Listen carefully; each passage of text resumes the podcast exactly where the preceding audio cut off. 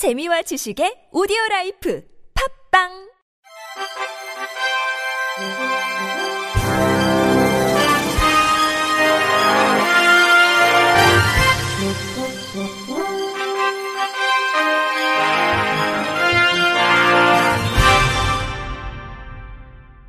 청취자 여러분 안녕하십니까? 8월 30일 월요일 KBIC 뉴스입니다.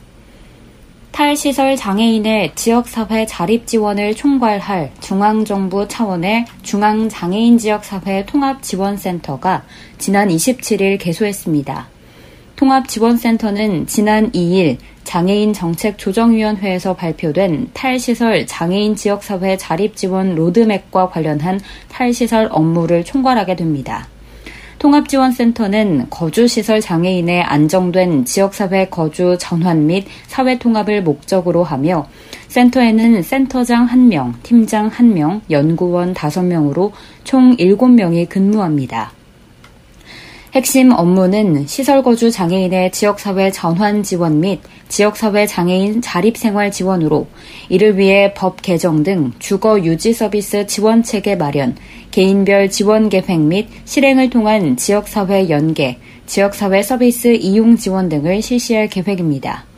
나아가 통합지원센터는 장애인 당사자뿐만 아니라 거주시설 종사자의 고용 승계 방안을 마련하고 종사자 직종 전환 지원, 종사자 재취업 프로그램 지원 등의 업무도 맡게 됩니다. 또한 법인의 운영 전환과 관련해서도 용도 변경, 기본 재산 전환, 처분 등에 대한 제도적 모색을 해 나갈 방침입니다. 개소식 축사에서 권덕철 보건복지부 장관은 탈시설 로드맵 발표로 지난 40여 년간 지속되어 온 장애인에 대한 시설 보호를 지역사회 자립 지원으로 변화시킨다는 커다란 정책 방향의 전환을 추진하고 있다면서 정부는 3년간 시범 사업을 거쳐 앞으로 20년간 단계적으로 보호가 필요한 장애인에게 시설이 아닌 지역사회 자립 생활을 지원해 나갈 계획이라고 밝혔습니다. 이어 권 장관은 탈시설 로드맵 실제 이행 과정이 더 힘들고 중요하다고 생각하는데 얼마 전 거주시설 이용자 부모님들이 표명한 다양한 관점과 의견을 수렴, 수렴 하고 제도화를 통해 구체화시켜 나가는 단계마다 여러 관계자분들의 관심과 지원이 필요할 것이라면서 이러한 과정에서 센터의 역할과 책임은 더할 나위 없이 막중하다고 전했습니다. 이정민이 2021 도쿄 패럴림픽에서 동메달을 목에 걸었습니다. 대한민국 시각장애인 유도 대표팀의 이정민은 지난 28일 오후 일본 도쿄 무도관에서 열린 도쿄 패럴림픽 남자 유도 81kg급 동메달 결정전에서 우크라이나의 드미트로 솔로베이를 누르고 메달을 차지했습니다. 2016 리우 패럴림픽에서 은메달을 획득했던 이정민은 이번 대회 동메달까지 두 개 대회 연속 메달을 거머쥐었습니다. 경기 초반 탐색전을 마친 이정민은 공격적으로 상대의 지도를 끌어냈고 53초 만에 절반을 따냈습니다. 이후 솔로베이의 반격이 시작됐으나 이정민은 주도권을 유지하며 한 번 더 절반을 끌어내어 한판승으로 경기를 마쳤습니다. 세종 점자도서관이 오는 10월 문을 엽니다. 세종시에 따르면 시각장애인의 정보 습득과 문화생활을 돕기 위해 개관하는 세종 점자도서관은 보람 종합복지센터 1층에 465제곱미터의 규모로 조성됩니다. 열람고, 서고, 자료 제작실, 녹음실, 자원봉사실 등을 갖춘 도서관에서는 점자 음성도서 이용, 자료 제작, 점자 교육과 정보화기기 활용 교육, 맞춤형 학습 지원, 인문학 강좌 등 다양한 평생교육 프로그램이 운영됩니다. 평일 오전 9시부터 오후 6시까지 운영하는 도서관에는 시설장과 사서, 사회복지사, 점역 교정사, 점자 지도원 등 5명이 근무할 계획입니다. 시는 내년에 홈페이지를 만들어 이용자들이 가정에서도 다양한 정보와 대출 서비스를 편리하게 이용하도록 할 방침입니다. 이춘희 세종시장은 점자도서관을 차질 없이 운영하도록 준비를 철저히 하겠다며 시각장애인이 전문도서관의 역할뿐만 아니라 정보, 문화, 교육기관의 역할도 수행하도록 힘쓰겠다고 말했습니다. 인천광역시 미추홀구와 남동구가 지역 자치구 중 처음으로 시각장애인 안마사를 헬스키퍼로 고용합니다.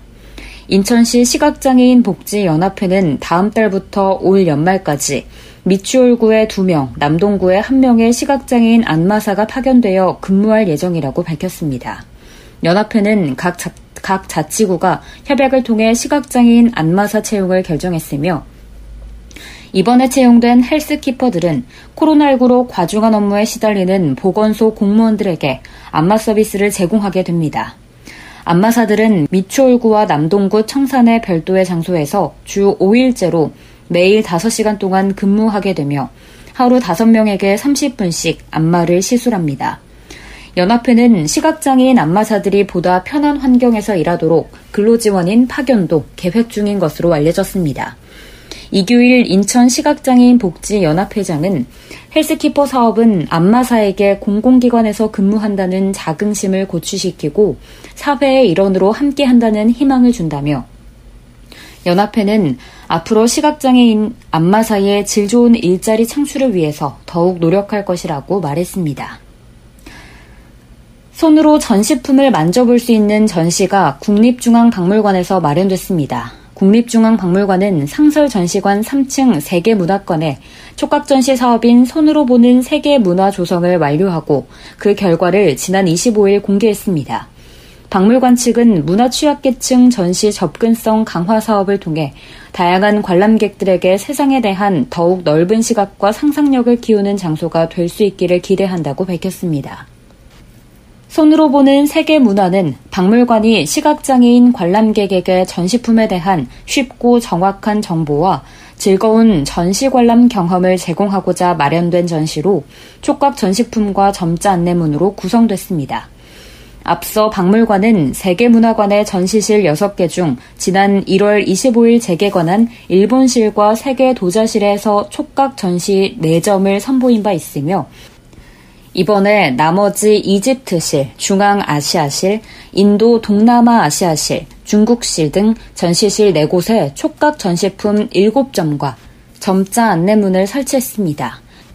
촉각 전시품은 전시품을 3D로 스캔한 자료를 바탕으로 전시품 모양을 그대로 재현하여 시각장애인이 직접 만져보며 그 형태를 느낄 수 있도록 했으며 점자 안내판은 기존 전시 설명문을 시각장애인의 눈높이에서 쉽게 이해할 수 있도록 서울 맹학교 교사의 감수와 점역을 거쳤습니다. 세계문화관은 연중 무료 관람이며 이집트실은 내년 3월 1일까지, 세계 도자실은 내년 11월 13일까지 관람할 수 있습니다. 한편 박물관은 청각장애인의 관람을 위한 세계문화관 수어 전시 안내 영상 제작 사업도 진행하고 있으며 오는 10월부터 박물관 전시 안내 모바일 앱을 통해 서비스할 예정입니다. 실로암 시각장애인 복지관이 차세대 리더를 양성하고 시각장애 학생들의 자립을 돕기 위한 2021 효명 장학금 수여식을 지난 25일 진행했습니다. 이번 수여식에서는 국내 시각장애 대학생 15명에게 장학금 약 4,900만 원이 전달됐습니다. 효명장학생으로 선정된 한국교원대학교 역사교육학과 3학년 최형락 씨는 효명장학금을 받은 선후배들의 모임인 효명 리더스 클럽에서 올해는 시각장애 학생들이 대학 생활을 할 때 필요한 엑셀 활용법 교육을 듣게 돼 도움이 많이 됐다며 시각장애인으로서 미국에 유학을 가서 교수가 되신 선배님의 강연도 좋은 시간이었다고 말했습니다. 실로암 시각장애인 복지관 측은 시각장애 대학생들이 장애로 인해 꿈을 포기하지 않고 학업을 이어갈 수 있도록 끊임없이 지원하겠다며 이들이 또 다른 시각장애인 후배들에게 도움이 되는 리더로 양성되길 바란다고 전했습니다.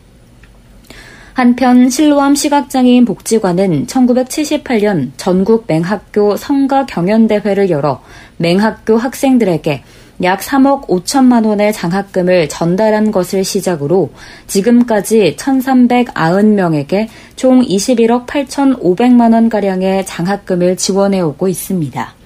끝으로 날씨입니다. 내일은 전국으로 비가 확대되겠고 충청권에는 250mm 이상 많은 비가 내리겠습니다. 이상으로 8월 30일 월요일 KBIC 뉴스를 마칩니다. 지금까지 제작의 류창동, 진행의 김예은이었습니다. 고맙습니다. KBIC.